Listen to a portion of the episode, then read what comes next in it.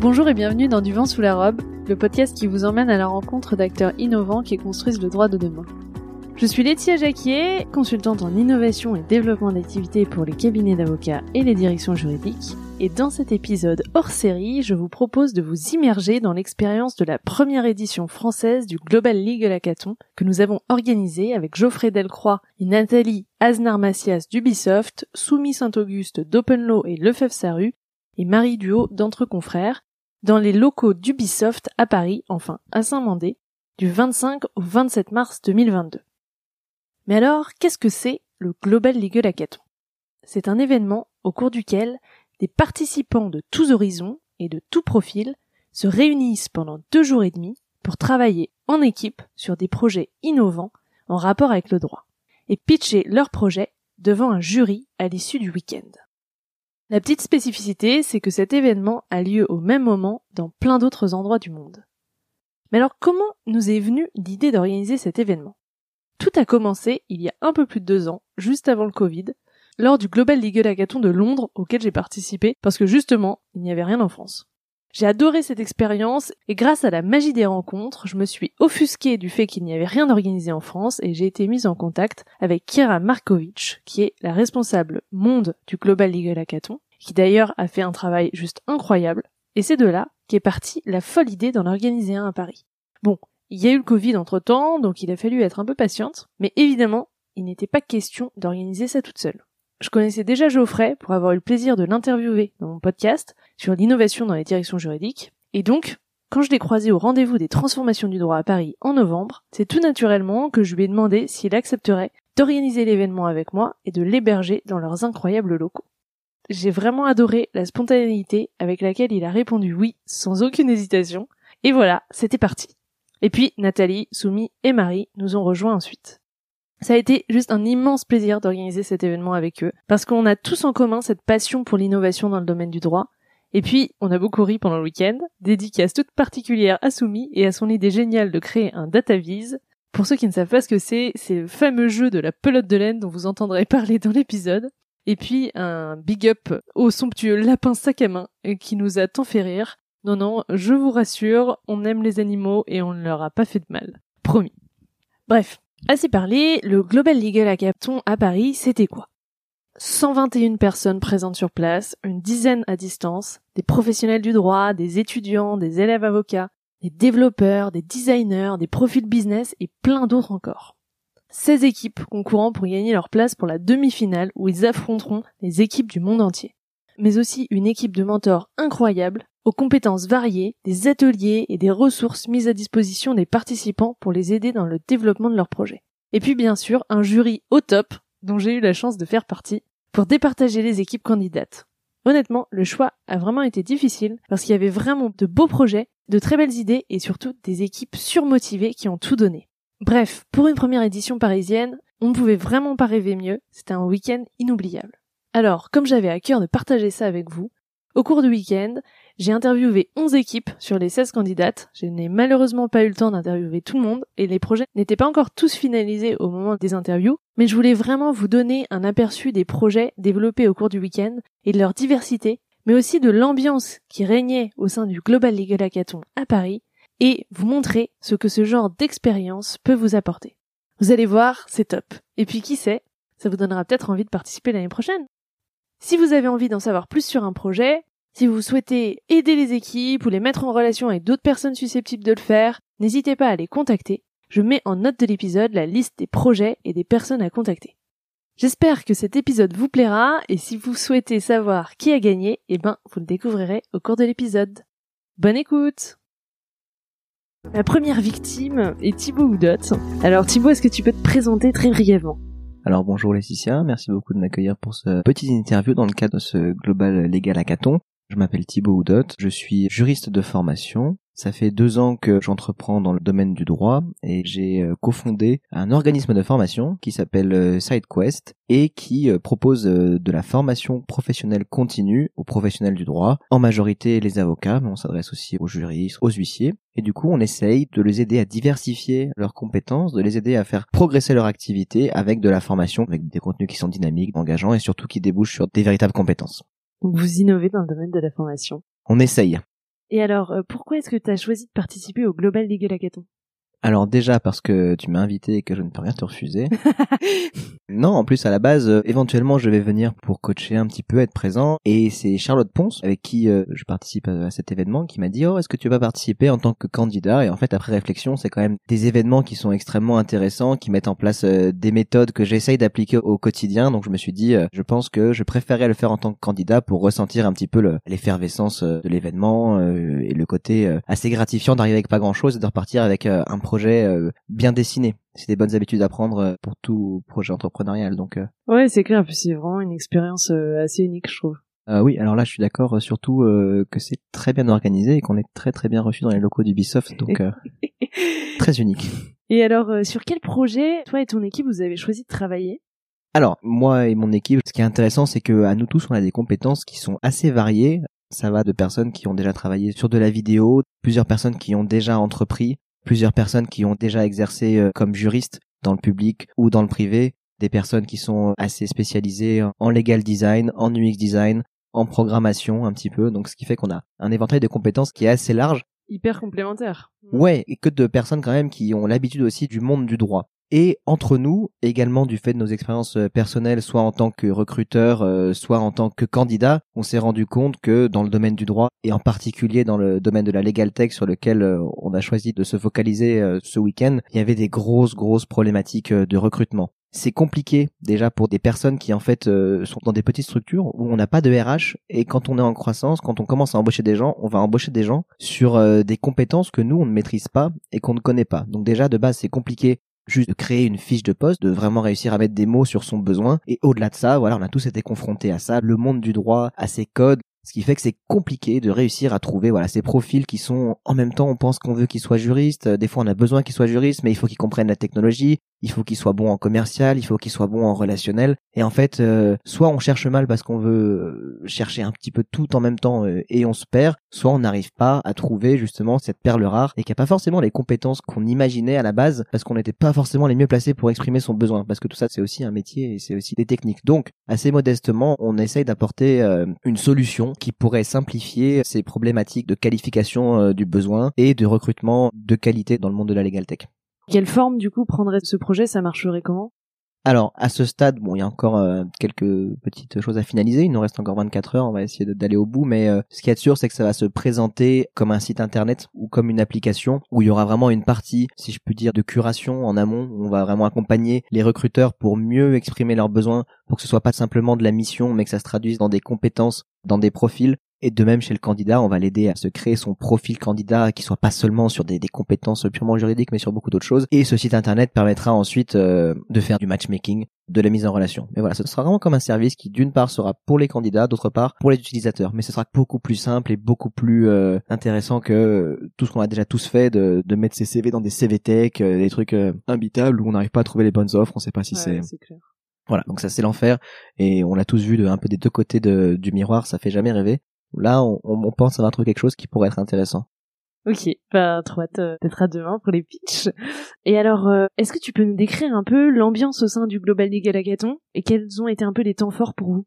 Alors, l'ambiance est excellente. On discute, on rigole, on partage euh, nos expériences. on a plein de profils différents, mais tous complémentaires. Donc, à ce niveau-là, c'est vraiment sympa. En plus, les locaux du Ubisoft sont fous.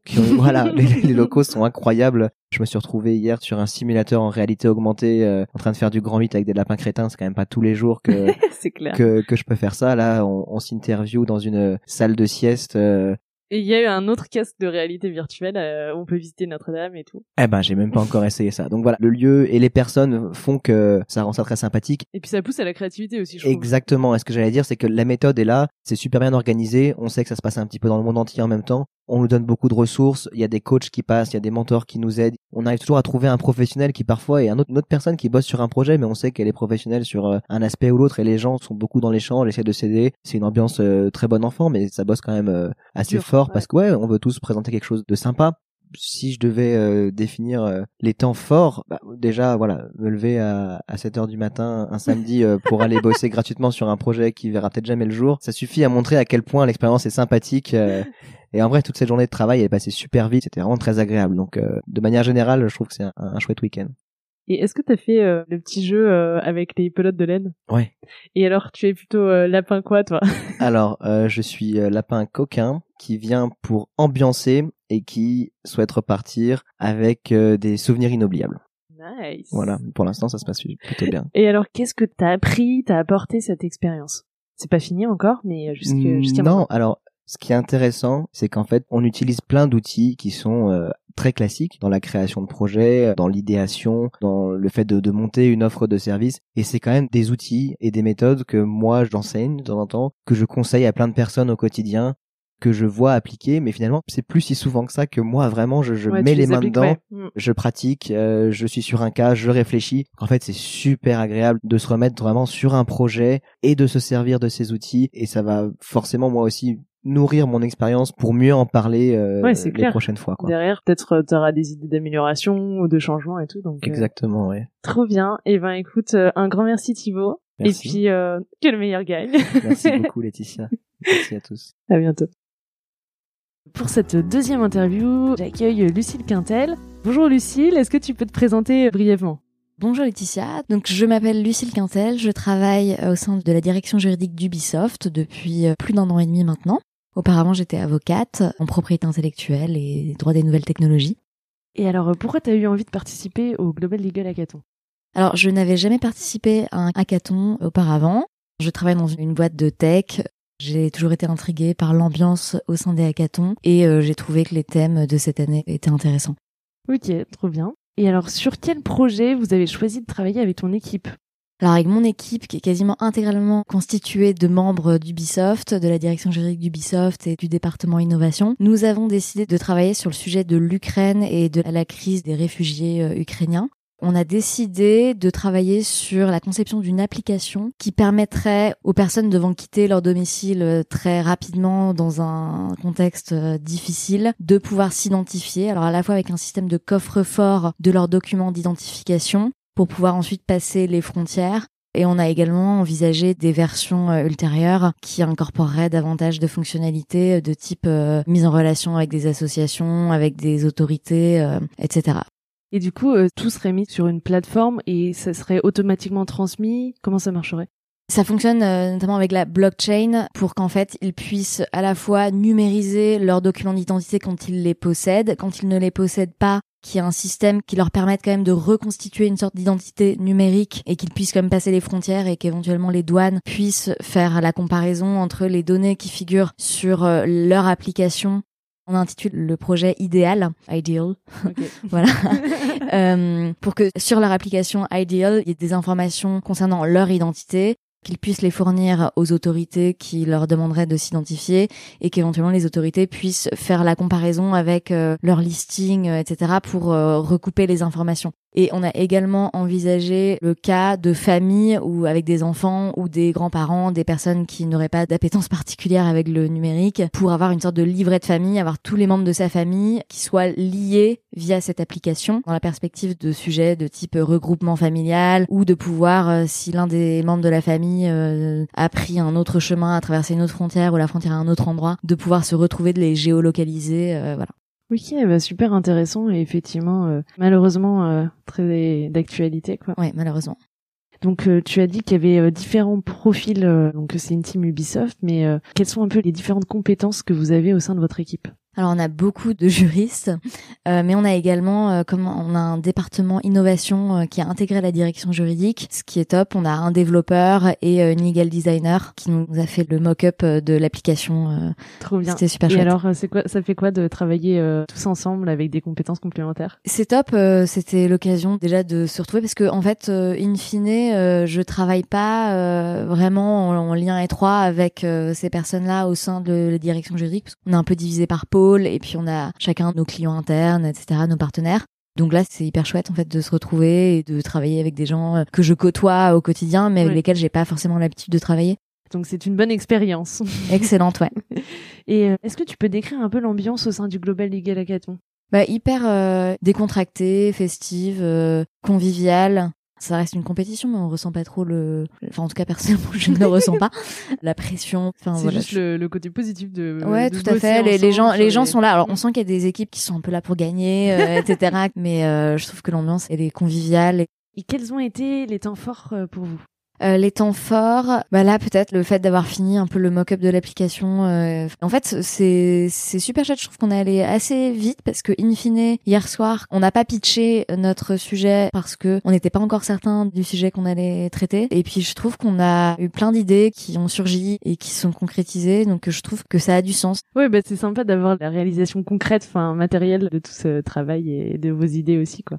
Et euh, qu'est-ce que tu as appris de cette expérience? Qu'est-ce que ça t'a apporté? Bah, c'est un peu de la gestion de projet, donc euh, déjà euh, c'est un type de compétence euh, qu'il est toujours bien de savoir développer. Mais surtout, ça m'a appris à oui travailler en équipe. euh, voilà, on s'écoute, on, on se répartit les tâches. Enfin, c'est un peu un, petit microcosme qui s'organise pendant euh, deux jours. Euh, donc euh, je dirais organisation. Et puis il y a des outils que j'avais jamais utilisés. Enfin, bon, c'est pas vraiment moi qui l'ai utilisé, mais Figma, Ouais. enfin des, des logiciels que j'avais jamais utilisés auparavant. Donc, euh, Donc euh, plein de découvertes. exactement des découvertes tech très sympas. Bon bah écoute, euh, merci beaucoup. Merci à toi Laetitia. Et puis euh, à bientôt. À bientôt. Pour cette euh, nouvelle interview, euh, j'accueille Félix Bett. Félix, est-ce que tu peux te présenter rapidement? Yes. Bah, du coup, euh, Félix, ingénieur de formation, ingénieur généraliste, et euh, ça fait quelques années que j'exerce le métier de data scientist. Du coup, moi, je suis un passionné des enjeux énergie-climat, et après, euh, voilà, dans la vie de tous les jours, euh, un peu geek, un peu open source, un peu, euh, un peu tout, quoi. Très bien. Euh, et alors pourquoi tu as choisi de participer au Global Legal Hackathon? Alors, en gros, on m'a pas imposé, mais non, je C'était plaisante. pas loin. C'était pas loin. C'est du coup, il y a des quelques potes en fait quand on parlait. euh, du coup, on s'est dit bah, pourquoi pas. Au début, j'étais en mode, moi, je vais passer tout un week-end à essayer de travailler sur un sujet. Et puis finalement, je me suis dit, allez, je vais venir. Finalement, c'est super cool et donc je suis très content d'être là. en Donc- tout cas, donc t'es content, finalement, Ouais, de- finalement, super content. Franchement, ouais. en plus, on pensait qu'on devrait. euh, enfin, je m'imaginais devoir, je sais pas, coder toute la nuit ou voilà, passer euh, des heures entières. Mais finalement, en fait, on arrive un petit peu à cadrer notre temps. On a une bonne dynamique d'équipe. Donc finalement, c'est juste. Euh, Un plaisir Ouais. finalement. Et alors sur quel projet vous avez choisi de travailler avec ton équipe? Alors, du coup, avec mon équipe, on essaye de faciliter le dépôt de plainte relative aux allégations, on va dire, de greenwashing.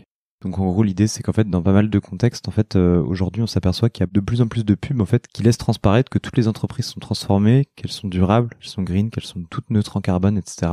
Donc, en fait, finalement, la lutte contre le changement climatique, on a l'impression que ça se résout juste à dire qu'en fait, on l'a fait. Alors que dans les faits, c'est pas forcément le Mm. cas. Et donc, euh, le constat qu'on fait aujourd'hui, c'est que dans beaucoup de situations, on se dit tiens en fait bah je vois une pub elle me dérange un petit peu puis je saurais pas forcément c'est assez dur en fait de caractériser ce qui va pas trop dans une pub donc du coup le citoyen il a besoin d'être accompagné un petit peu pour pouvoir en fait se dire je veux la qualifier je veux déposer une plainte et même le fait de savoir que je peux déposer une plainte c'est pas quelque chose qu'on sait tous Ouais, euh, non, naturellement. Moi j'avoue que j'en avais entendu parler mais je savais même pas quelle procédure ça devait faire. Est-ce que c'était une moi je pouvais le faire en tant que citoyen ou bien il faut que ce soit une personne euh, morale euh, il faut qu'il y ait une entité est-ce que c'est une de procédure qui est lourde etc finalement ça l'est pas tant que ça mais c'est un peu méconnu. Donc c'est un petit peu l'axe qu'on essaye de cibler. Et donc euh, comment ça se matérialiserait concrètement? Euh, concrètement, ça se matérialiserait euh, avec une application mise sur le fait que là, on pense à des publicités plutôt visuelles et statiques. Donc euh, tout ce qui n'est pas une radio et, euh, et qui passe à la télé, un podcast non plus. Donc ce serait plutôt euh, des publicités, par exemple, qu'on voit un petit peu dans la vie de tous les jours, je dirais dans le métro, euh, dans les transports en commun, sur des affiches de bus, donc même sur Internet finalement aussi.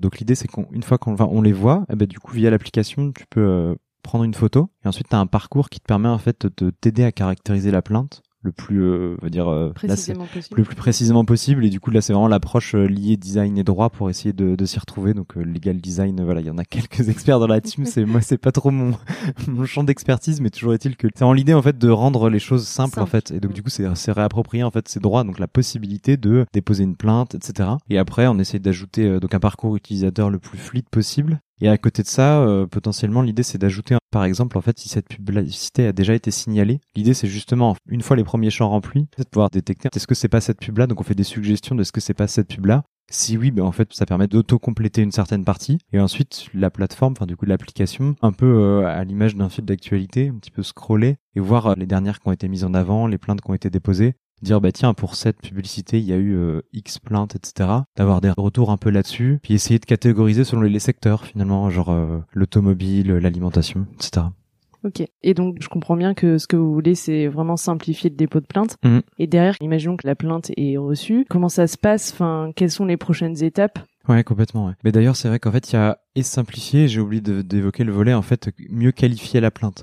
En fait, ce qui se passe aujourd'hui, c'est qu'en fait, les publicités euh, qu'on trouve euh, d'une façon ou d'une autre abusives, on peut déposer une plainte auprès du jury de déontologie publicitaire, qui est un sous-organisme de l'ARPP. J'ai plus exactement euh, l'abréviation du sigle en tête, mais toujours est-il que du coup, c'est un- une autorité peut-être professionnelle. Donc là où il peut y avoir un petit peu de l'ambiguïté sur euh, sur le rôle qu'ils peuvent jouer, parce qu'ils peuvent être à la fois juge et partie. Oui. Pour autant, l'idée c'est justement, enfin la mission qui leur est déléguée, euh, je sais peut-être dans le texte de loi, c'est de donner un avis sur ces plaintes.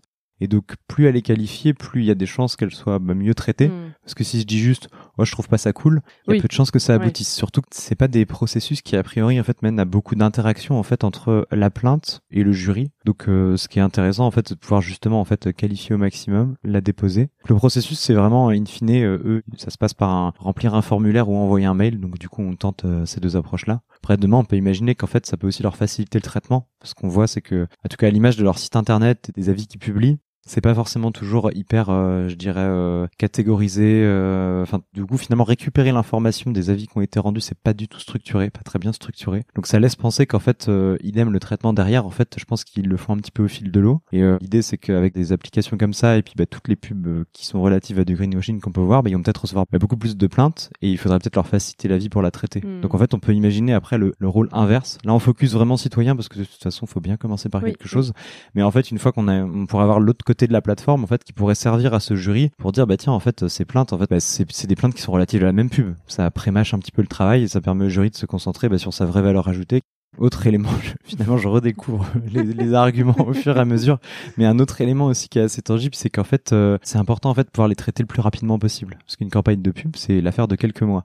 Donc le jury se doit de les traiter euh, dans les deux mois, il me semble. Mais en fait, plus ça traîne, moins en fait euh, l'avis il est ouais. pertinent. Parce que derrière, en fait, bah, je pense qu'il y a pas mal d'entreprises que ça dérange pas forcément en fait d'avoir un avis négatif. Alors quoique l'image de marque, en fait, euh, ça, plus, je pense Encore faut-il que ça se sache. encore faut-il que ça se sache. Donc euh, il y a un peu le côté euh, bulle parce que là sur une application on peut le voir, on peut partager. Tiens, on va inciter à Mm. dire bah tiens j'ai partagé, j'ai déposé une plainte pour tel truc. On peut le partager sur les réseaux sociaux.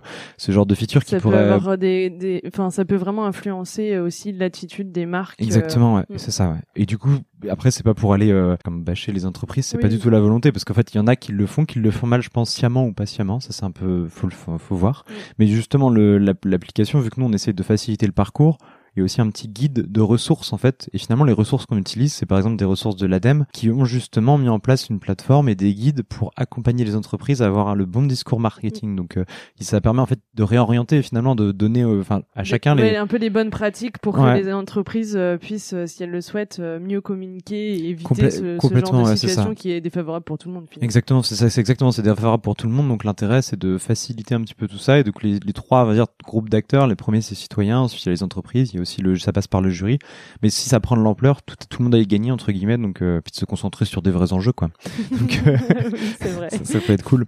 Ça peut permettre d'avancer sur son business. c'est ça. Euh, et alors, est-ce que tu peux nous décrire un petit peu l'ambiance au sein du Global Legal Hackathon et quels ont été un peu les temps forts pour toi, pour vous? Ben, le premier temps fort, c'était quand même, je pense, l'intro hier, c'était quand même super cool. On était un peu pris au dépourvu avec les. euh, on se disait ah en fait il y a avec les pitchs ouais c'était euh, bon fallait un peu du tac au tac. euh. Alors il y en a qui avaient l'air assez plus ou moins préparés donc on se disait ok nous en fait on est arrivé comme des énormes touristes mais euh, mais c'est pas trop grave ça faisait très bonne ambiance en fait des fois on imagine le hackathon comme un armada de geeks euh, concurrentiels qui se- Ah oui. s'enferment dans une salle et qui n'en sort pas euh, à moins d'étouffer euh, avant le rendu. Donc là du coup c'est j'ai trouvé ça hyper bienveillant en tout cas donc je me dis euh, c'est trop cool en plus bon il s'avère qu'on est quand même dans des locaux euh, je sais pas, Incroyable. ils sont quand même assez incroyables. J'avoue que j'ai pas fait euh, 50 000 euh, entreprises, mais Je là pense je suis que tout le monde a envie d'être adopté là. Ah ouais, je pense que c'est ça. Là, on se dit mais waouh, ils ont ils ont une vue incroyable. Les locaux, enfin sont tous, euh, enfin c'est agréable. Donc euh, ouais, c'est ça. Le cadre est cool. Voilà, on a même à manger. Donc, on a mangé, c'est très important. Et alors, qu'est-ce que tu as appris de cette expérience euh, Qu'est-ce que ça t'a apporté? Bah, je pense deux choses principales. Je pense que ce que j'ai pu un petit peu découvrir, c'est le côté bah, justement approfondir ma connaissance des processus liés à la dénonciation du greenwashing et comment ça se construit et finalement qu'est-ce qu'on peut qualifier de ou pas green. Enfin, c'est Mm. justement c'est un terme qui est galvaudé donc faut faire attention. Donc ça, ça m'a permis un peu de expertise métier sur euh, De sur ce sujet de communication.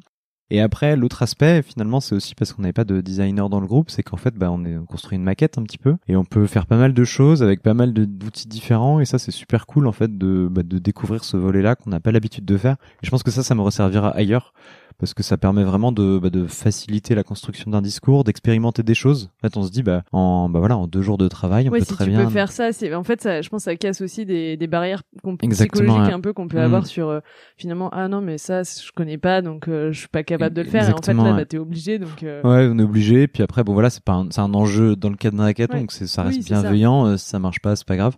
Donc ça, c'est cool et on est plutôt bah satisfait. On, on galère un peu, mais c'est cool.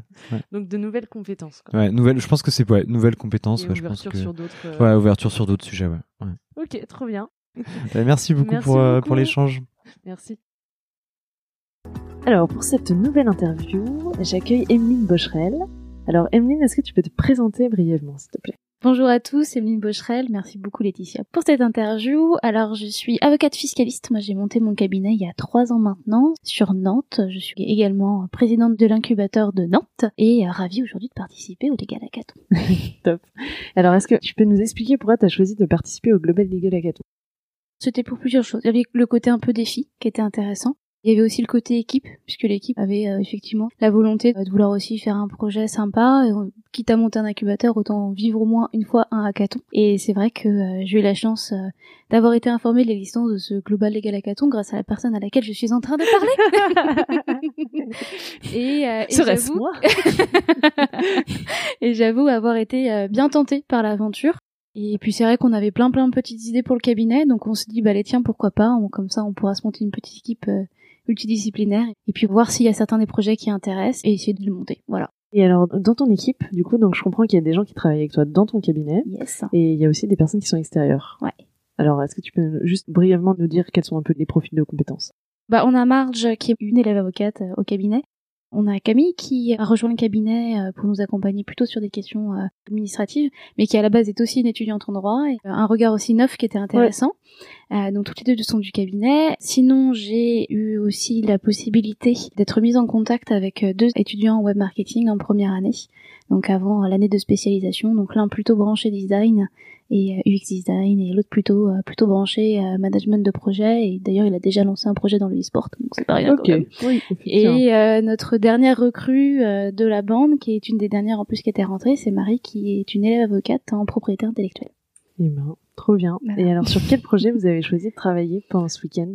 Alors après, euh, mûrs échanges, puisqu'on on avait à peu près une dizaine de projets, donc il fallait choisir lequel était le plus sympa. En fait, on est parti plutôt d'un cas client, c'est-à-dire nous, puisqu'on avait envie euh, toujours d'aller plus loin dans l'accompagnement de nos, euh, nos clients et surtout de faciliter la communication.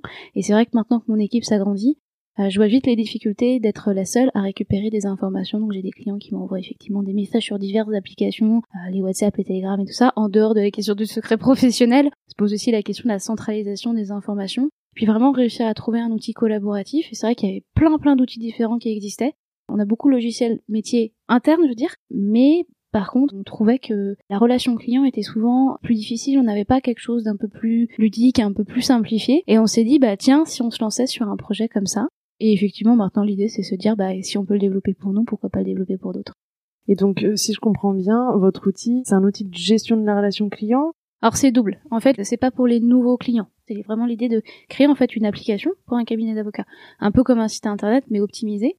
Les problématiques qu'on rencontre aujourd'hui, on les connaît, nous, en tant qu'avocats. On a beau essayer de travailler pour, mais ça a du mal. Les problématiques, c'est le client qui part du principe que, bah, nous, en tant qu'avocats, on ne pose pas sur les dossiers. Ils sont persuadés qu'on n'avance pas sur les dossiers. C'est pas le cas, mais c'est juste qu'on a des informations dans tous les sens. Parfois, le client a pas le sentiment qu'il nous a pas transmis une certaine pièce. C'est pas où, où on en est. Et c'est vrai que nous, on a commencé à réfléchir à des process sur, bah, tiens, par exemple, tu veux créer ta société. Bah, comment ça se passe? Euh, nous, on avait identifié une dizaine d'étapes. Bah, c'est dire au client, bah, voilà, là, on est actuellement à cette étape-là. Pour le moment, cette étape-là, elle est un peu bloquée parce qu'on a besoin que vous nous transmettiez d'autres infos. Quand on aura ces défauts-là, on passera après. Et comme ça, le client sait qu'on avance sur ces dossiers. C'est aussi peut-être euh, la simplification, si les paiements en ligne, enfin, c'est tout bête, mais aujourd'hui, 27% des logiciels de gestion interne proposent un système de paiement en ligne. Et aujourd'hui, on a euh, à moins de 30% des cabinets d'avocats qui ont la possibilité d'avoir un outil qui facilite le paiement des honoraires. Quand on sait à quel point on galère après le paiement de nos Mmh. honoraires, pas parce que les clients veulent pas nous payer, mais juste parce qu'ils veulent enregistrer un RIB, nous envoyer un chèque, Ouais. enfin, on est dans un autre monde. Et donc c'est euh, effectivement essayer de simplifier tout ça, donc proposer aussi un petit outil là-dessus, un outil de calendrier aussi avec les événements importants du cabinet, par exemple non en fiscalité, bah, de rappeler aux clients que euh, à telle date, faut pas qu'ils oublient de faire la déclaration de revenus. Enfin, c'est des choses qui sont toutes bêtes, mais voilà, un outil qui est un petit peu intéressant, qui est plus ludique, qui permet de pouvoir surtout échanger de façon sécurisée avec les euh, avec Mm. les clients et de façon ludique, euh, comme on utiliserait un WhatsApp. Permettre aussi tout simplement bah, aux autres membres de l'équipe qui peuvent potentiellement, bah, par exemple, si c'est une question, euh, est-ce que vous pourriez m'envoyer ma facture? Non, déjà, ce serait bien que les factures soient centralisées sur appli. Mais en dehors de ça, c'est est-ce que vous pouvez nous envoyer la facture? Bah, en fait, j'ai n'importe qui dans dans mon équipe qui peut transmettre la facture au client. J'ai bien compris les différentes fonctionnalités que vous envisagez. Aujourd'hui, il existe un certain nombre d'outils qui proposent ces ça. fonctionnalités. Comment vous, vous vous différenciez? Ah bah en fait l'idée c'est pas forcément de se différencier parce qu'effectivement on a plein d'outils qui existent hors du monde du droit Et dans le monde du droit aussi. et aussi dans le monde du droit avec tous les, les outils de gestion eh, interne ou externe. Enfin externe il y en a un peu moins mais surtout interne. En fait l'objectif c'est pas de remplacer. Donc C'est plutôt faire le lien entre tous les, les outils qui existent déjà pour créer quelque chose qui en fait regrouperait un peu toutes les fonctionnalités. euh, C'est ça, c'est pas Pas c'est forcément pas de recréer un outil de C'est ça. L'idée c'est pas de créer quelque chose de nouveau, c'est de créer quelque chose de complémentaire et euh, voilà, l'objectif ce serait de pouvoir permettre effectivement la centralisation des informations. Et puis on va pas rajouter des outils aux avocats quand on déjà Oui, non, beaucoup c'est trop. c'est clair. Et on veut plutôt euh, permettre à ce que plutôt qu'utiliser 5 outils différents, 15 outils différents, 43 outils différents, c'est d'en utiliser qu'un seul. Et alors, est-ce que tu peux nous décrire l'ambiance au sein du Global Legal Hackathon et puis aussi quels ont été les temps forts pour toi et puis pour euh, ton équipe? Bah déjà l'ambiance, faut quand même se dire qu'on est dans un cadre qui est juste dingue. Hein Mm, on je a suis d'accord. On a une magnifique. chance incroyable. Ce qui fait que euh, comme on a un espace euh, top, on a plein de petites salles différentes pour travailler, pour sortir, pour manger, euh, on peut vraiment s'amuser. Donc déjà rien que pour ça, c'est déjà fou. Ensuite, c'est vrai qu'on a quand même été très bien accueillis, donc c'est très agréable aussi. On est très bien coachés, on a une question, on va voir. Voilà, on n'a pas non plus tout le temps des gens qui sont derrière nous. Donc on a quand même la possibilité d'être hyper autonome en fait dans l'organisation. Et c'est vrai que voilà, il y a des profils complètement différents. Ça parle toutes les langues, c'est Ouais, génial. c'est trop bien. On a des néerlandais, moi qui est une collaboratrice néerlandaise, des fois là ils entendent, c'est drôle.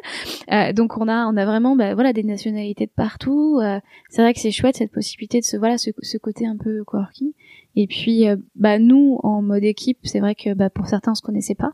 Donc ça a permis aussi de se connaître, de briser la glace, de, de casser les codes. Nous enfin, c'est génial de, de pouvoir confronter euh, tout ça, d'avoir des lieux qui nous permettent de ça, puis de s'amuser par exemple avec les espaces de réalité virtuelle. On a été les premiers à essayer euh, Ouais, Notre-Dame de Paris, C'est chouette juste ça. génial. Et ces moments-là, on les oubliera pas demain. Mm. Et alors, euh, qu'est-ce que tu as appris de cette expérience? Qu'est-ce que ça t'a apporté? On plombe un peu de fatigue, hein Mais non, ça, ça conforte que la, la capacité à pouvoir travailler avec du multidisciplinaire. Et ce qui est top, c'est qu'on a quand même des profils complètement différents. Et ça, c'est top de se dire, bah, en fait, on est en capacité, nous, avocats, de pouvoir discuter avec des devs, avec des codeurs, avec des UX designers, voilà, et pouvoir faire des choses qui, sont top. Donc ça, c'est- génial. Donc une super expérience. C'est ça. Et puis, bah, surtout, merci beaucoup. Vous êtes tous géniaux. Vous nous coachez dès qu'on a besoin. Et ça, c'est vraiment top de pouvoir euh, Ouais, bah c'est on avait on avait à cœur euh, que justement euh, enfin il n'y ait pas de limite dans le développement des projets et que Mm. tout le monde puisse trouver finalement des compétences complémentaires. T'en Mm. as parlé aussi. C'est vraiment un élément hyper important du Global Legal Hackathon de travailler avec d'autres profils, des personnes Mm. qui ont des compétences différentes, soit au sein de son équipe, soit grâce au mentor. Et je trouve que effectivement c'est assez hallucinant. Enfin pour l'avoir vécu, je trouve que ça a créé des liens vachement forts en un temps hyper réduit. Et euh, je trouve que c'est une très belle expérience. Enfin, je suis convertie à la cause. Et donc. puis ça donne des envies. C'est vrai que moi, ça m'arrivait d'être dans l'autre sens, d'être plutôt jury en fait. Là, c'est vrai qu'à l'inverse, être vraiment dans le hackathon en mode Ouais. vraiment exercice et en deux jours et demi, essayer de lancer un truc et vouloir que ça passe. Ouais. Et être- on y croit tellement qu'en fait, on se dit que peut-être qu'en fait demain, on va vraiment le développer en fait. Ouais, non, mais c'est ça, c'est génial. Enfin, c'est une top. effervescence, c'est une ça. stimulation intellectuelle. Enfin. Puis c'est ouais, c'est passionnant. Enfin, certains disent sky is the limit. Là, on sent que c'est même plus ça. En fait, on a dépassé. Là, on est en mode Elon Musk. Là, on est parti dans l'espace. Là, en plus, on est au cinquième étage là, avec une vue incroyable. Bon, bah merci beaucoup, Emeline. Et Merci que le meilleur toi. gagne. Merci. Pour cette nouvelle interview, euh, j'accueille euh, Raphaël Bastian. Bonjour Raphaël. Alors, euh, est-ce que tu peux te présenter brièvement? Bonjour Laetitia. Tout à fait. Donc euh, voilà, je m'appelle Raphaël, j'ai 24 ans. Je suis étudiant en master 2 en droit des activités spatiales et télécom à, à Saclay. Et voilà, je suis adepte euh, de la Legal Tech et de son univers. Et alors, pourquoi tu choisi de participer au Global Legal Hackathon à Paris? Alors parce que je, je connaissais déjà le Global Legal Hackathon, notamment celui de Londres que qu'on a fait Ouais. ensemble. Je souhaitais euh, voir un petit peu euh, l'univers euh, du Global Legal Hackathon euh, en France et apparemment ça, ça a l'air de, de plaire à beaucoup de gens. Est-ce que ça te plaît à toi? Ah, moi, ça me plaît à moi parce que j'ai une super team et puis euh, on est très bien accueilli chez Ubisoft et les idées fusent donc c'est intéressant. Et alors, sur quel projet vous avez choisi de travailler avec ton équipe? Alors nous, on bosse sur le projet qu'on a nommé Frameworks qui vise en fait à améliorer euh, la visibilité euh, des obligations légales, la compliance des entreprises, des informations qui sont aujourd'hui un peu éparses. On souhaite rassembler ça, notamment pour augmenter les performances des directions juridiques. Et en quoi ça peut améliorer les performances des directions juridiques, du coup? Ça permet de, les améliorer parce que euh, vont pouvoir se comparer euh, à d'autres entreprises avec qui elles sont par exemple en projet euh, de, de, contrat et également en fait de centraliser en fait des informations qui aujourd'hui bah, sont sur des sites assez divers. Donc c'est pour aider les directions juridiques à être plus compliant. C'est ça et également en fait à, à avoir des informations juridiques pures. C'est vraiment l'alliance de la compliance et du, du juridique qui sont des éléments aujourd'hui des entreprises qui parfois ont du mal à, communiquer. Et donc c'est pour rendre visible tout ça? C'est ça. Pour les directions juridiques euh, et au, au, sens large aux entreprises, direction des achats par exemple aussi. Et l'enjeu derrière, enfin votre objectif? L'objectif, euh, c'est d'améliorer la transparence des informations, de compliance et de juridique pour améliorer bah, justement la conduite des entreprises sur ces sujets. Ok. Et alors ça se matérialiserait comment? En fait, on est en train, à l'heure où je parle, de, de, de, le finaliser. Mais concrètement, c'est donc un site internet euh, sur lequel tu vas venir faire une, une recherche. Tu vas arriver sur euh, la première page qui est accessible à tous avec euh, certains résultats. Pour avoir des résultats avec plus de valeur et notamment de l'analyse derrière, cela, comme comme je disais, une comparaison avec une, une entreprise tierce, eh bien, tu vas te connecter à ta page et contre une éventuelle rémunération. et donc euh, tu aurais accès aux infos d'autres entreprises. Tout à fait. Il faut savoir que pour la plupart, elles sont elles sont publiques. Ce qui est euh, intéressant en prenant euh, l'exemple de, l'open data des décisions de justice, qui est un, vaste projet qui est en, qui est en cours. J'espère bien que finalement un jour on aura accès à une sorte de cartographie du contentieux des entreprises et et ça sera intéressant de le mettre en valeur. Donc c'est aussi les décisions qui ont pu être rendues en faveur ou à l'encontre d'une entreprise. Tout à fait. Nous, on souhaite vraiment faire la transparence euh, sur euh, les obligations légales, juridiques, la cartographie du contentieux et la partie de la compliance. Euh, le but étant d'avoir une vue qui est non biaisée et qui va être scorée, notée notamment, par exemple en compliance, sur voilà sur sur la le respect des obligations réglementaires. Tout à fait. Ok, donc en fait, ce serait un peu une fiche de bonne conduite, enfin, qui permettrait d'apprécier finalement la bonne conduite euh, d'une entreprise et un peu son, son état des lieux. Tout à euh. fait. Et avoir la possibilité de s'améliorer avec notamment un espace de travail collaboratif euh, qui vise justement à améliorer la communication entre différents départements. Et alors au sein de votre équipe, est-ce que vous avez des profils différents Quelles sont les compétences que vous avez? Alors concrètement, je dirais que on est quasiment tous juristes, exception de, de quelques-uns, en tout cas de, de formation. donc sur, sur ce point-là, on se ressemble. Après, on, l'a vu aujourd'hui, on a bien évolué euh, grâce aux différents points de vue qu'on a. Euh, c'est vrai que euh, Com, par exemple, lui est, quelqu'un qui est euh, plus penché vers le business. Ayel et, Alban vont être plus voilà centrés sur les questions de droit et les, questions de RSE justement.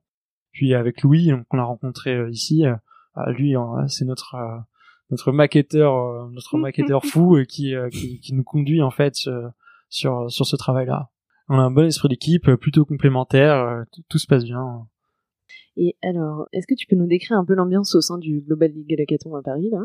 Ouais, tout à fait. Alors, euh, moi, je trouve qu'il y a une très bonne ambiance, studieuse et à la fois plutôt fun et, relax. On a, on a été très bien accueillis, l'organisation est top et, les gens aussi. Mmh, trop bien. Et quels ont été un peu les temps forts pour toi?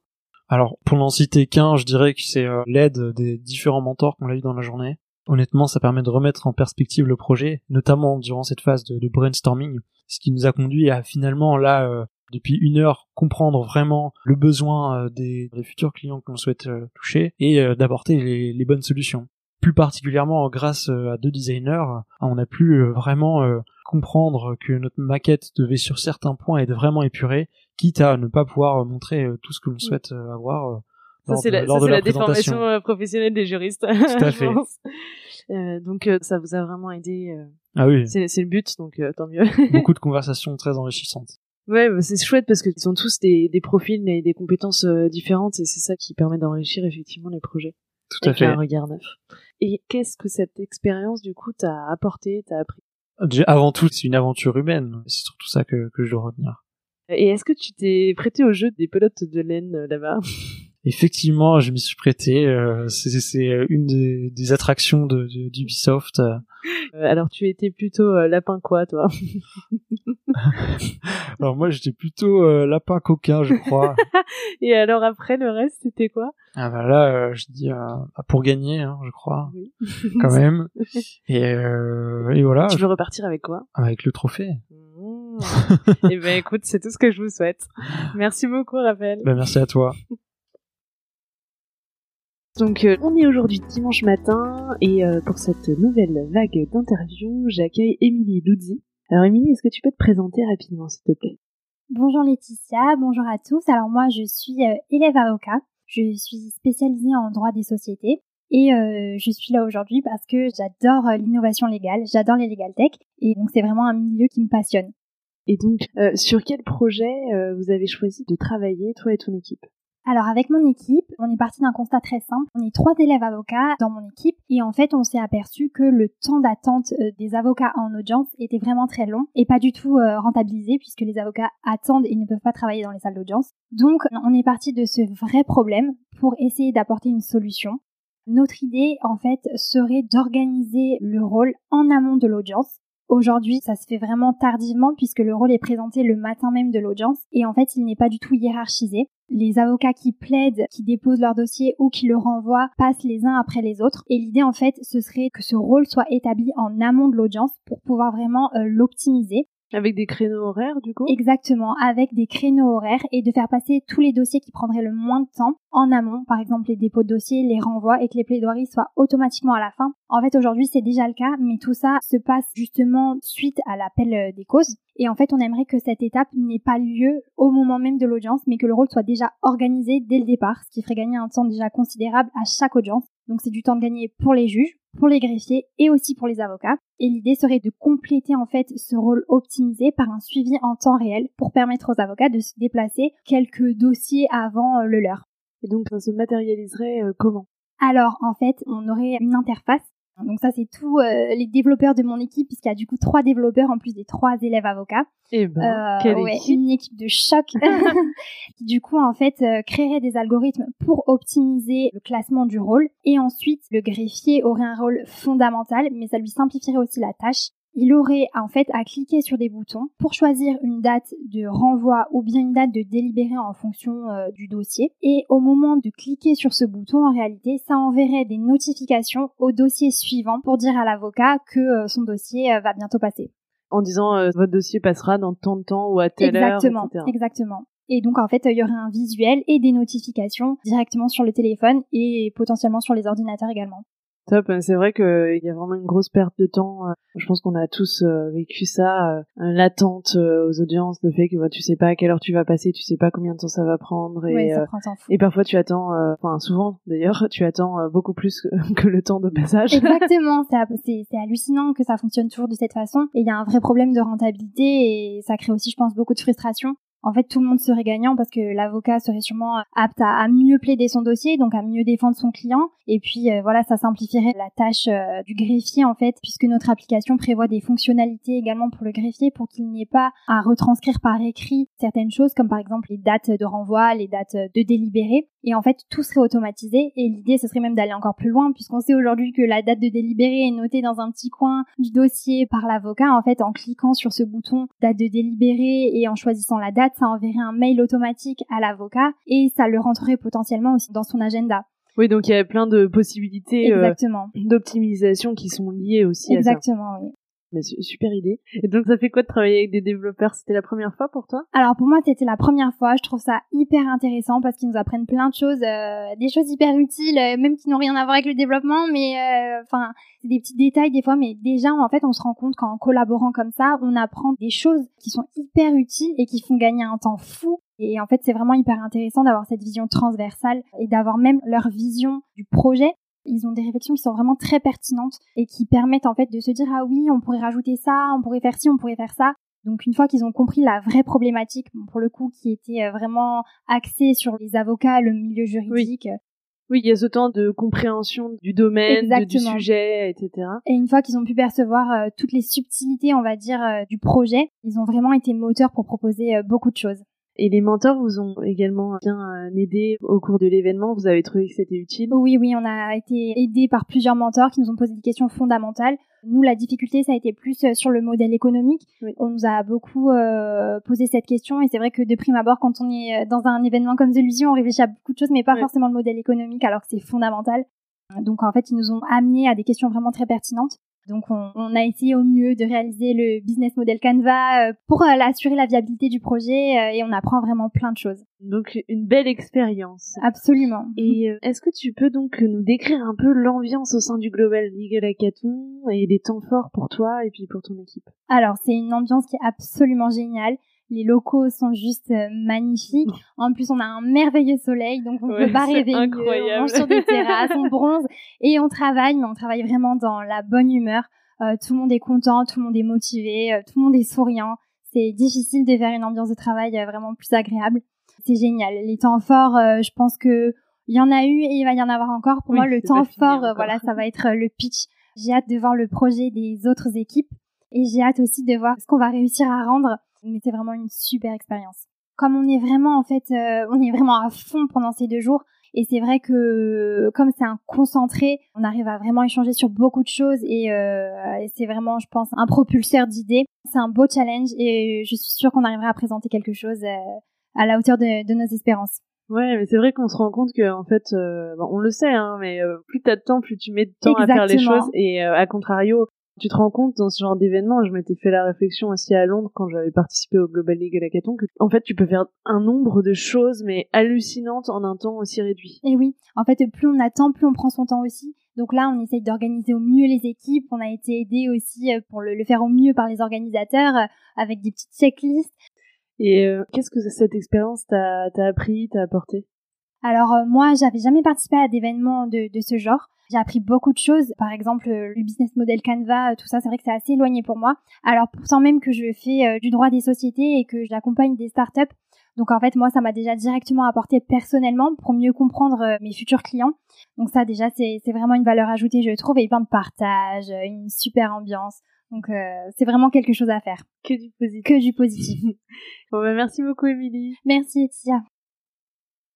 Alors, pour cette nouvelle interview, j'accueille Marine Dubois. Bonjour Marine, est-ce que tu peux te présenter rapidement, s'il te plaît? Bonjour Laetitia. Alors, moi je suis euh, avocate au barreau de Paris. Je suis avocate depuis à peu près une quinzaine d'années.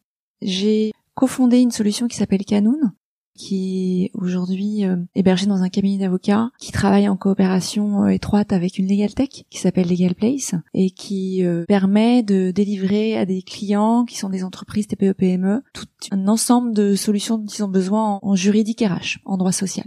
Super. Donc tu baignes déjà un peu dans l'innovation. Exactement. depuis à peu près deux, ans et demi, trois ans. Ouais. Et alors, qu'est-ce qui t'a donné envie de participer au Global Legal Hackathon? Ce qui m'a donné envie de participer, c'est avant tout euh, de pouvoir euh, être euh, immergé dans ce monde de, l'innovation, du légal. Il faut être acteur de tout ce qui est en train de s'instaurer, sachant qu'il y a tellement de choses à faire. on est au, tout, au début d'un monde qu'on dépoussière. Et puis, ce qui me plaît, c'est une forme de méthodologie de travail aussi, c'est-à-dire faire en sorte qu'en une trentaine d'heures à peu près, on puisse partir de rien, à peine une idée, une partie de l'équipe seulement, et pour finir sur un projet qui peut donner quelque chose et alors, sur quel projet vous avez choisi de travailler, euh, toi et ton équipe? Alors, mon équipe est arrivée. Nous sommes arrivés à 5 avec euh, l'envie de travailler à la base sur un sujet qui était les conditions générales de vente. Et puis, l'heure des pitchs est arrivée. Et puis, on a un jeune homme qui a pitché seul, élève avocat, sur euh, sa volonté de créer un cabinet d'avocat dans le métaverse. Et alors là, ça a été bah, le tsunami dans l'équipe. On s'est dit mais c'est là où il faut être. Donc on a euh, complètement euh, changé, de sujet. Mm. Donc le sujet est la création d'un cabinet d'avocats dans le métaverse, qui était vraiment pour le coup quelque chose qu'aucune personne de l'équipe ne maîtrisait. On avait tous entendu parler, mais bon, quelque chose qui est un peu de l'ordre de Matrix, hein, pas plus. Est-ce que tu peux expliquer ce que c'est que le métaverse pour ceux qui connaîtraient pas? Le métaverse, si je devais l'expliquer très simplement, c'est l'internet de demain Aujourd'hui, Internet, on le regarde devant un écran. Demain, on sera complètement immergé dedans. Donc, c'est l'immersion dans un monde virtuel qui est la prolongation du, monde, réel dans lequel on vit. Donc, du coup, vous voulez créer ce cabinet d'avocats dans le métaverse, donc dans ce monde un peu euh, virtuel euh, qui est le prolongement du monde réel. Et alors, ça se matérialiserait comment? Alors déjà, ce qui est fantastique, c'est que pour le coup, on part d'une page blanche parce qu'on est en train de bah, réinventer le métier, l'avocat. Et si on est dans l'innovation juridique, c'est aussi pour ça, pour essayer de réinventer la manière dont on travaille. Tout est possible, d'une certaine manière. Mais quand on dit que tout est possible, on n'a pas tellement de contraintes. Et on sait que la contrainte aide à avancer parfois. Oui, c'est vrai. Donc, euh, donc il a fallu euh, au début partir sur une phase de recherche. De quoi on parle, où on en est, qu'est-ce qui existe aujourd'hui dans le métaverse, sans parler du monde du droit, hein, qui n'y est pas du tout. On est en train de voir, il y a quelques... Il y a un cabinet... euh, Il y a un cabinet français, il y a eu quelques expériences aux États-Unis. On n'est pas encore sur vraiment des, des expériences réelles qui permettent de générer du chiffre d'affaires. Voilà, on n'en Mhm. est absolument oui, pas là. oui. En revanche, on sent qu'il y a une appétence, il y a une envie du retail, du luxe, Oui. du secteur de la culture, de l'art. Mm, mm. Vous savez déjà. Et tout ça, ben, il faut l'accompagner. Et évidemment, le droit doit accompagner tous ces secteurs-là, pouvoir s'organiser. Le métavers, c'est un terrain en friche, c'est un terrain sans frontières. Il n'y a plus d'espace. Il n'y a pas de cadre juridique, absolument rien. Tout est à construire. Et évidemment, ce cadre réglementaire, mais l'avocat, il faut qu'il soit là dès le départ. Alors attends, juste une précision. Du coup, vous voulez créer un cabinet d'avocats spécialisé dans le métaverse ou un cabinet d'avocats qui soit présent virtuellement dans le métaverse ou les deux? Les deux. C'est une vraie réflexion. Il y a plusieurs éléments. Il y a un, se dire que le métaverse va permettre de révolutionner le métier d'avocat. Révolutionner le métier d'avocat, ça veut dire révolutionner notre pratique. Oui. Notre façon d'exercer le métier. Ça, ça va être un énorme changement qu'il faut pouvoir déterminer. Qu'est-ce qu'on va pouvoir faire de plus pour nos clients? Comment? Qu'est-ce que ça va permettre? Il y a aussi l'expérience client que ça va bouleverser. Leur côté. Ouais, c'est clair. Ces deux aspects sont essentiels. Et puis le troisième, effectivement, c'est de s'interroger sur quelle va être la part de droit natif dans le métaverse. De quoi on va pouvoir servir qui existe déjà dans nos réglementations, qu'on va pouvoir adapter au métaverse, qu'est-ce qu'il va falloir créer qui n'existe pas dans ce monde du métaverse, avec une des problématiques principales qui est celle de l'absence de territorialité dans un monde euh, ultra connecté et mondialisé. En fait, on est obligé d'avoir une dimension hyper dézoomée dans laquelle on doit tous se projeter. C'est un peu la difficulté de ce sujet, c'est que c'est extrêmement abstrait. Et pourtant, c'est demain. Oui. Et demain, c'est pas 40 ans. C'est probablement, selon les études, déjà des évolutions en matière de visio augmentée, par exemple. Mm. Donc de vraiment cette capacité à pouvoir se projeter dans une salle de réunion virtuelle pour créer plus de convivialité, d'interaction et plus, euh, oui, de cohésion au sein de l'équipe. Et ça, c'est essentiel aujourd'hui parce qu'on voit vraiment les limites de la visio telle qu'elle existe. Oui. Et on voit également ce mouvement qui ne, ne cessera de se pérenniser, qui est que les gens vont travailler à distance. Oui. Voilà. Et la visio augmentée, qui, qui est le premier pas du métaverse, ça, c'est dans quelques mois. Et puis ensuite, il y a d'autres étapes, évidemment. Il y a cette présence dans le métaverse via un cabinet d'avocats qu'on va créer, qu'on a déjà créé d'ailleurs, qui existe aujourd'hui dans le métaverse. Et puis plus il y aura de monde dans le métaverse, et plus tout ça aura de sens, plus il y aura des connexions qui vont s'effectuer, et plus il y aura de vraies fonctionnalités qui vont pouvoir s'exercer et qui vont complètement bouleverser notre notre métier. Mm. Avec des études qui montrent que à horizon euh, 2026, 2026, c'est demain, il y aura euh, un quart de la population mondiale qui passera au moins une heure par jour sur le métaverse Waouh. pour consommer, pour interagir dans le cas des relations sociales, pour travailler. Ça, ça touche à plein de pans différents en fait. Et alors, euh, est-ce que tu peux nous décrire l'ambiance au sein du Global Legal Hackathon? L'ambiance extrêmement dynamique, très belle énergie, une capacité à pouvoir échanger avec des personnes qui sont dans cette mouvance et avec un partage d'informations même entre équipes qui, qui est super vertueux. Et qu'est-ce que cette expérience t'a apporté? Alors c'est pas fini. Ce que ça m'a apporté, c'est la confirmation qu'on peut faire beaucoup de choses à partir du moment où on est dans l'intelligence collective. Eh ben, merci beaucoup. Puis, euh, bah, bonne chance pour le pitch. Merci Laetitia. Donc, pour cette nouvelle interview, j'accueille Sabine Vanek-Lepic et Rémi Blaise. Bonjour à tous les deux. Alors, est-ce que vous pouvez d'abord vous présenter brièvement?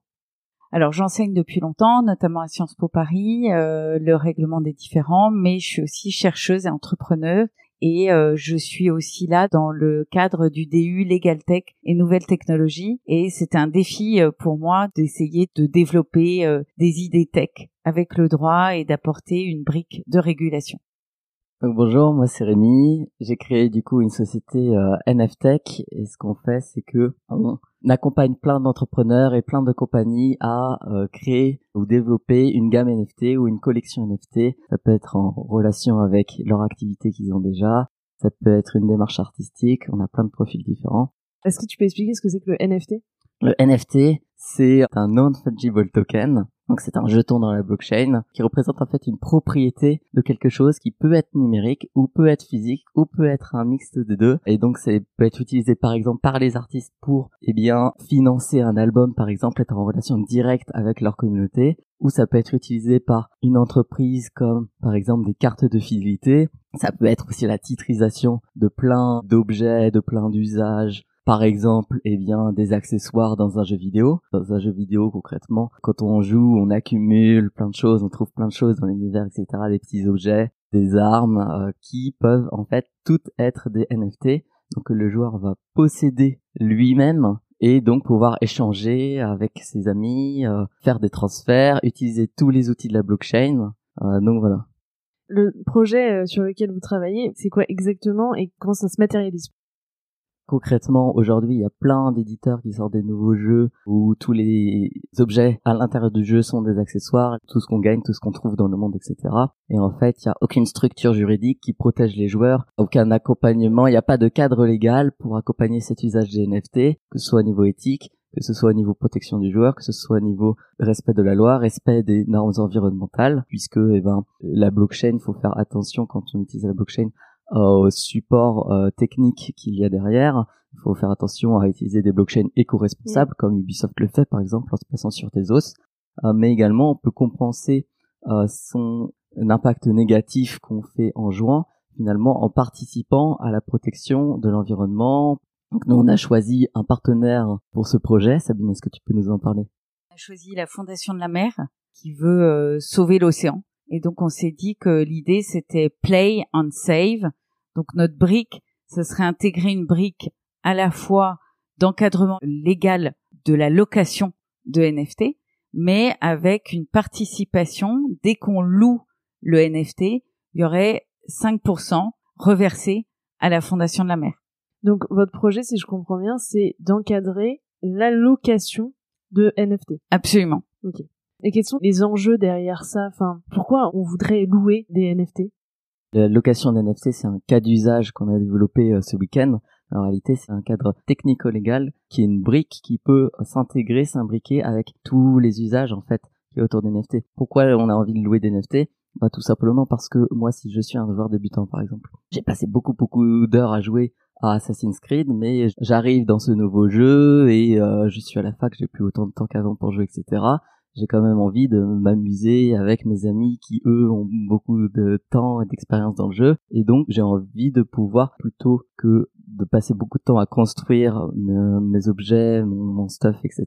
J'ai envie de pouvoir simplement l'emprunter pour une heure, deux heures et puis euh, aller jouer avec mes amis et puis euh, le rendre à la fin de, de, ces deux heures et donc cet objet eh ben, j'aurais peut-être emprunté à un autre joueur qui n'utilise pas cet objet en ce moment et euh, simplement c'est un échange de pair à pair et ça que permet la blockchain aussi. Donc voilà, mais après c'est vraiment un cas d'usage parmi tout ce qu'on peut faire avec les NFT. Euh. Et qu'est-ce que ça apporte la couche blockchain NFT par rapport à juste un, troc euh, par exemple classique quoi? Absolument, bah dans un troc classique, l'idée déjà c'est que avant l'ère de la blockchain, les objets n'appartenaient pas réellement aux joueurs. En fait, ils étaient mis à disposition par l'éditeur du jeu aux joueurs, mais il n'y avait pas de propriété, il n'y avait pas d'interopérabilité peut-être entre les jeux. Ce qu'apporte la blockchain, c'est que, eh ben, euh, elle ouvre un monde qui avant était fermé. Et donc, moi, j'ai un objet peut-être dans une liste, dans un jeu Ubisoft, mais je peux pouvoir peut-être l'utiliser dans tous les jeux de la licence, hmm. de tous les jeux, de plein de licences de Ubisoft, parce que Ubisoft va créer tout un univers autour de ça pour répondre euh, à la question, euh, c'est aussi un investissement d'acheter des accessoires et euh, donner la possibilité de la location, c'est aussi une accessibilité à des gens qui économiquement, bah, ça va les arranger. Mm. Donc l'idée, c'est vraiment de la prévention du risque des nouveaux litiges de la tech. Et alors, est-ce que vous pouvez décrire un peu l'ambiance au sein du Global Legal Hackathon et les temps forts pour vous? Bah écoute, super ambiance, vraiment. Les gens sont géniaux, très sympathiques, très ouverts à montrer leurs compétences, à parler de leur métier. Une ambiance un peu plus studieuse sur la fin de ce hackathon, oui, euh, où chaque équipe est concentrée à, euh, à faire aboutir euh, son projet ou sa démonstration. Et puis des ateliers, euh, des propositions, des, des ajouts de valeur pour chacun de nos projets. En fait, si je résumais, c'est une petite école, le temps d'un week-end et euh, organisé d'une main de maître par Laetitia Jacquet. Pas uniquement, hein, c'est un travail d'équipe. merci beaucoup et puis euh, bonne bah, chance pour les pitchs. Avec grand plaisir, merci. Merci beaucoup. Pour cette nouvelle interview, j'accueille Otman Alaoui. Bonjour Otman, est-ce que tu peux te présenter? Alors déjà, merci beaucoup pour l'invitation pour l'interview. Alors euh, effectivement, Otman Alaoui, 29 ans, aujourd'hui euh, responsable de compte chez Actancien, éditeur de logiciels à Paris, notamment euh, à destination des grands groupes. Nous euh, créons tout simplement des sites internet. Et alors, euh, pourquoi tu as eu envie de participer au Global Legal Hackathon? Alors, c'était euh, d'une discussion en fin de compte avec euh, ma compagne euh, Camille Guillard, qui est aujourd'hui élève avocate. Euh, donc, elle a eu l'occasion notamment de participer au concours d'innovation de l'IRAGE, mais également au concours du, du CNB. Et euh, finalement, par nos discussions, on en est venu à parler, euh, on a fait découvrir surtout euh, en fait, le Global Hackathon. Donc, je me suis dit, bah, pourquoi pas effectivement tenter l'aventure à deux. Voilà. Et Ok. donc, euh, Et alors, sur quel euh, projet vous avez choisi de travailler? Alors aujourd'hui, nous avons décidé de joindre, on va dire, nos forces entre euh, sa connaissance du monde juridique et moi ma connaissance du monde web finalement. Et euh, on s'est dit, euh, voilà, pourquoi pas créer en fait une plateforme qui permette euh, aux avocats de créer leur site internet facilement et de reprendre finalement la main sur leur euh, identité numérique. Donc aujourd'hui, nous proposons une application sans avoir besoin de développer en tout cas, euh, et c'est permettant de créer des sites internet facilement.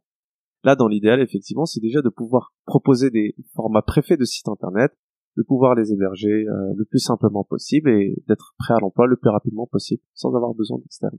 Donc l'idée, c'est vraiment de simplifier la création de sites internet par des avocats. Et ça se matérialise comment Enfin, Très simplement, avec euh, une inscription sur notre site, derrière euh, login mot de passe, on accède euh, en fait à un questionnaire, en 4-5 étapes. Euh, ce questionnaire-là pose des questions notamment alors, autour de la pratique du cabinet, le nombre de collaborateurs, le nombre de dossiers, voilà. Et derrière, en fait, il va y avoir des propositions de templates. Ces templates vont refléter en fait l'activité du cabinet. Derrière, il y aura un agencement avec différents contenus qui sont pertinents, qui vont derrière finalement faire gagner du temps à l'avocat et l'avocat à ce moment-là va personnaliser le logo, les couleurs. Et euh, en termes donc de mise en ligne, derrière, euh, voilà, en 30 minutes, une heure, son site est, est opérationnel et il n'a plus qu'à commencer son activité euh, d'avocat avec son site tout fait. Top. Bah écoute, ça c'est génial parce que c'est vrai que ça prend du temps, puis ça a aussi un coût. Enfin, du coup, vous avez à la fois un gain de temps et puis un gain aussi, enfin, j'imagine financier. euh. Complètement. Et d'indépendance. Et alors, quelle est euh, l'ambiance au sein du Global Legal Hackathon et puis quels ont été les temps forts pour vous? Alors le Global Legal Hackathon, en fin de compte, c'est vraiment une belle équipe de mentors. Beaucoup, beaucoup de conseils finalement qui nous ont vraiment aidés. Parce qu'au début, on était parti sur une idée très large et là, en, allez, en 20 minutes d'atelier, par exemple, on a réussi à déterminer en fait euh, notre feuille de route. Donc euh, c'était vraiment des insights et des renseignements hyper précieux. Globalement aussi de l'ambiance entre les différents candidats qui est archi détendu, archi cool. Euh, bien sûr dans de beaux locaux. Aujourd'hui, ceux d'Ubisoft, finalement, euh, ils nous ont vraiment, euh, vraiment, vraiment bien accueillis. Ouais, c'est clair. Donc, euh, j'ai envie de dire que du positif euh, dans son ensemble. Et je pense qu'on en sortira tous grandis, puisque finalement, même euh, en étant professionnel, même en étant étudiant, enfin, on en apprend tous, euh, en tout cas, au travers ce global légal à. Et qu'est-ce que tu as appris justement? Qu'est-ce que cette expérience t'a appris, t'a apporté? Bah, surtout, en fait, à structurer mon idée et derrière, en fait, à aller euh, tout de suite à droit à l'objectif. Alors, euh, je, m'explique, notamment dans la conception d'un produit. Au début, on pense euh, très large, euh, on a envie de viser un maximum de monde et on a envie de contenter tout le monde. Puis finalement, on se rend compte que derrière, en fait, plus on a tendance à s'épancher, plus euh, au moins on est efficace. Et aujourd'hui, en fait, c'est surtout de se constituer un premier, un premier pool, une première Mm. piscine de clients, on va dire, qui eux vont euh, nous euh, promouvoir Ouais. à terme. Donc, Oui, et puis après de développer éventuellement d'autres fonctionnalités, etc. Bon, ben, euh, merci beaucoup. Ouais, merci et beaucoup puis, pour, euh, euh, bon pitch. Merci. Pour cette nouvelle interview, j'accueille Anne-Catherine Vola et Richard Maxoud. Alors, est-ce que vous pouvez vous présenter rapidement? Bonjour à tous, oui, je m'appelle donc Richard Maxoud et je suis en ce moment étudiant au sein de l'Université Paris 1 Panthéon-Sorbonne Et tu étudies en Master 2, Tu étudies quoi? Droit du tourisme. Ok. Et je suis également étudiant au sein du diplôme d'université euh, de Paris 1 hein, également, euh, droit et informatique. D'où ma présence euh, à ça. ce Global Legal Hackathon. Bonjour, donc moi c'est Anne-Catherine Vola, je suis juriste et médiatrice et donc déjà professionnelle mais en fait euh, étudiante aussi au sein du DU avec Richard. C'est comme ça que vous êtes euh, connus Exactement, comme ça avec Marie et puis le reste de l'équipe. Voilà, et d'où aussi l'idée du hackathon qui est venue à travers le DU.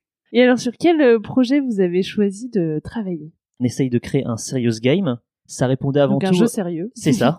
dans l'objectif de former hein, des professionnels, non pas du droit, mais des professionnels tout court, travaillant dans l'environnement globalement, hein, aux grandes jurisprudences. euh, Environnemental c'est ça. Ah, c'est hyper intéressant. Et euh, ça se matérialise comment, votre jeu? Je sais pas si vous voyez le jeu euh, The Legend of Zelda. hein. Et ben, c'est un jeu entre guillemets en 3D, hein, mais cette fois on sera dans une zone et à chaque fois on doit passer dans une autre zone. On est bloqué par une sentinelle. Et donc la sentinelle nous pose une question, on doit y répondre. Si on donne une mauvaise réponse, On elle repart, nous tue. euh, hein. Ah, d'accord. Oui, oui, euh, faut que On ça soit fun un on peu. repart et, nulle part, et- c'est à destination de personnes majeures, donc on peut se permettre un peu des fusions de sang, je oui, pense. oui, tout à fait. non. Oui, oui. C'est ça. Et donc, euh, l'objectif même, c'est donc de répondre à la question, et cette question, entre guillemets, elle nous forme. Et ensuite, quand on passe dans l'autre zone, on pourra admirer en récompense, entre guillemets, un bel environnement, d'où la question euh, du droit de l'environnement, et ainsi de suite. Et alors, quels sont les différents pans du droit de l'environnement que vous abordez dans votre jeu?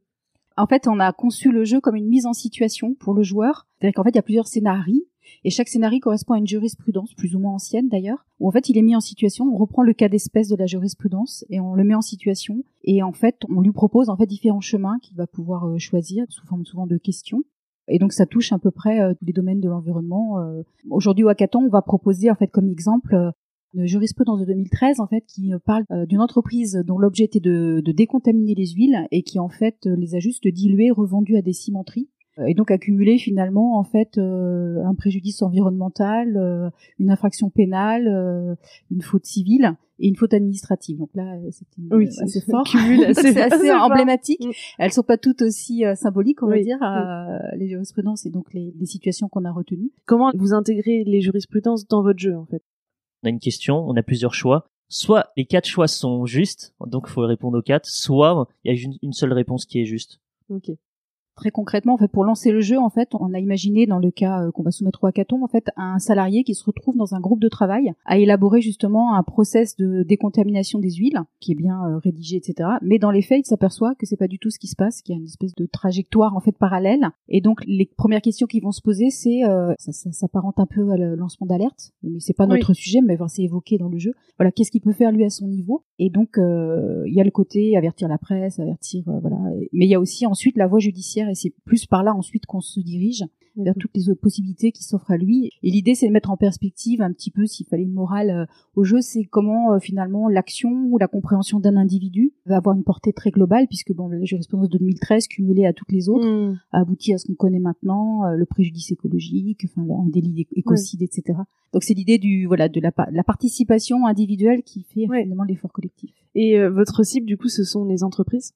En fait, la cible, hein, puisqu'en fait, au, au tout début, le projet est né de questions en fait qu'on avait autour de nous, de consultants dans des startups qui travaillent déjà dans l'environnement, qui ont, euh, enfin, fait remonter ce besoin de, de comprendre les jurisprudences euh, françaises, internationales, etc.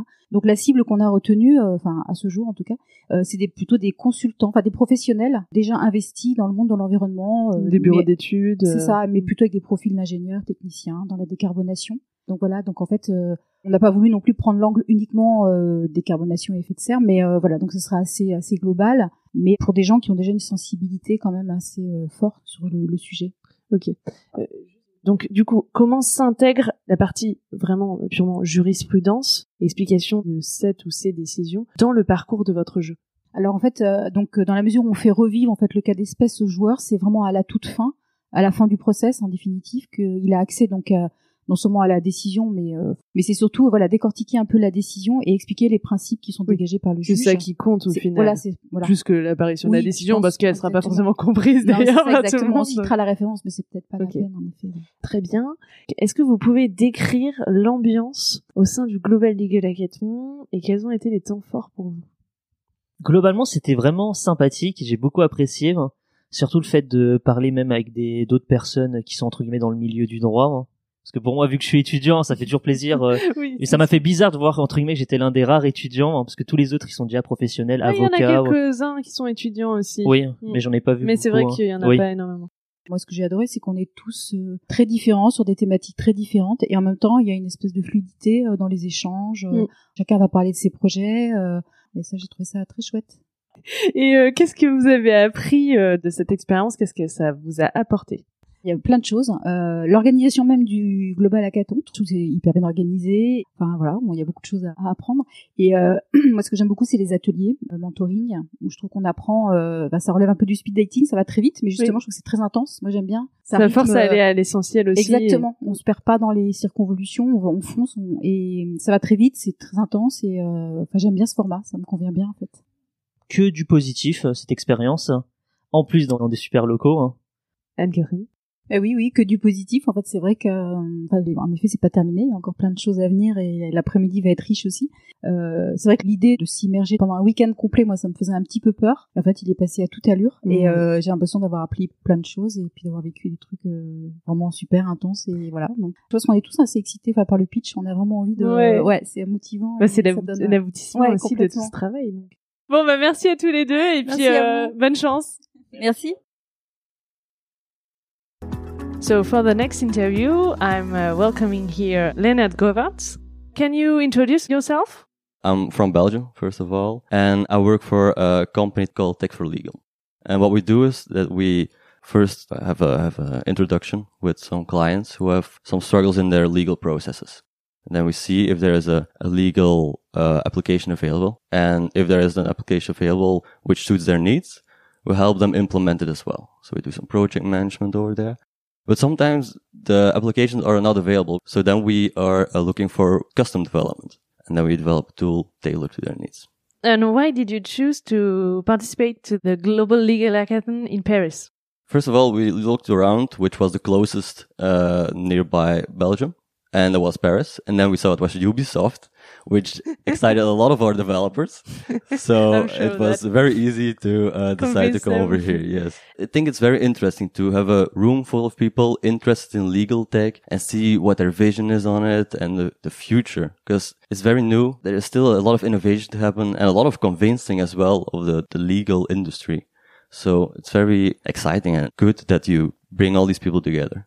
And uh, what project did you choose to work on and why did you choose this project? We developed a rental lifecycle platform. So it starts with creating a contract because uh, a lot of people who have uh, an apartment and they have just one apartment, they don't know what should be included in a contract. They have no legal knowledge about it. So they end up going to a real, real estate agent or a lawyer and they take a lot of money from your income. Like they take two or three months of uh, rent, which is a lot of money. Yeah.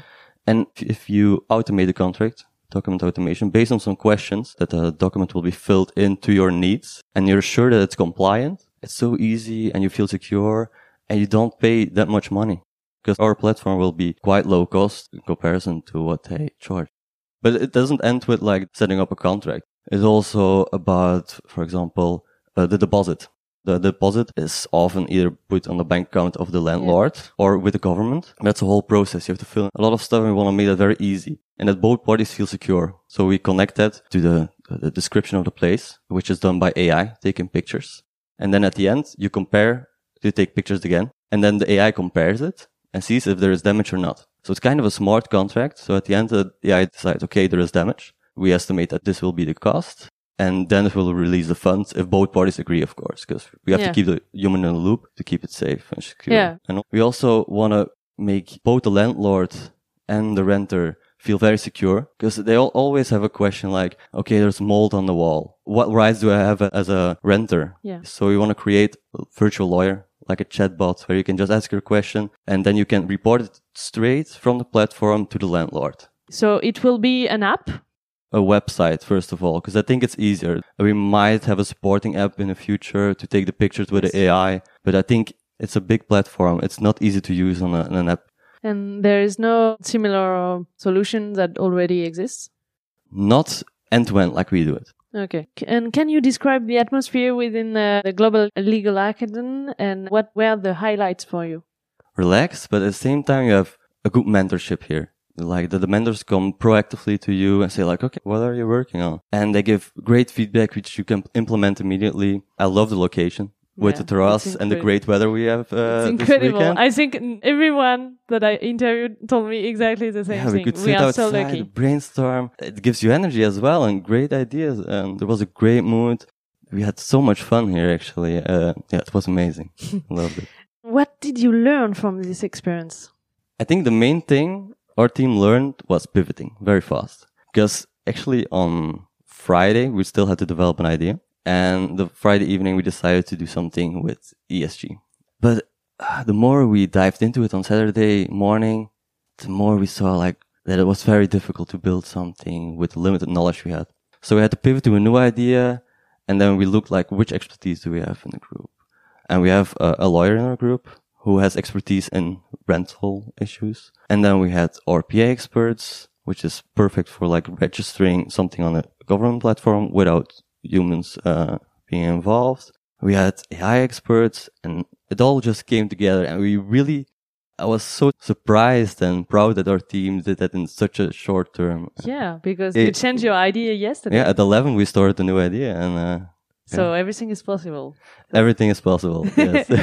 so thank you very much and uh, Thank you. good luck for the pitch. Thank you. Bye. Bye. Vous devez maintenant mourir d'envie de savoir quels sont les projets qui ont été sélectionnés pour aller en demi-finale, alors je ne vous fais pas attendre davantage. Il y a quatre équipes qui ont été sélectionnées parce qu'il y avait quatre catégories de projets.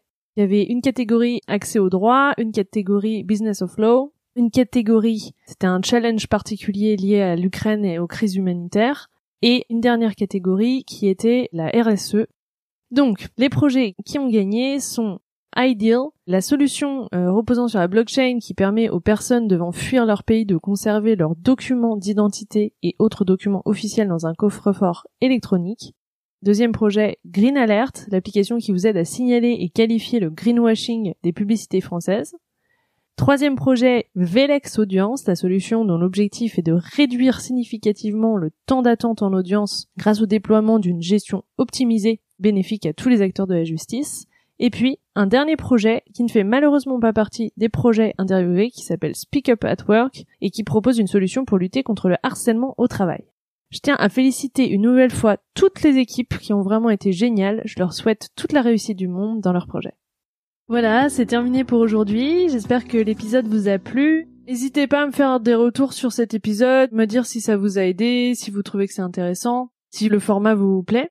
Si le podcast vous plaît, n'hésitez pas à me mettre une très bonne note, de préférence 5 étoiles sur iTunes, ça m'aidera beaucoup, et à parler du podcast autour de vous. Si vous avez des questions, ou si vous voulez donner votre avis, ou si vous avez envie de partager votre point de vue sur tous ces sujets d'innovation, n'hésitez pas. Vous pouvez le faire sur les pages du vent sous la robe sur les réseaux. Donc il y a une page sur Instagram, une page sur Twitter, une page sur LinkedIn, une page sur Facebook et sinon sur le site internet, sur la page dédiée à chaque épisode, vous avez la possibilité de laisser des commentaires. C'est vraiment fait pour ça, ça peut être très intéressant de débattre sur ces sujets, donc n'hésitez pas. Et sinon, je vous donne rendez-vous dans 15 jours pour le prochain épisode. À bientôt!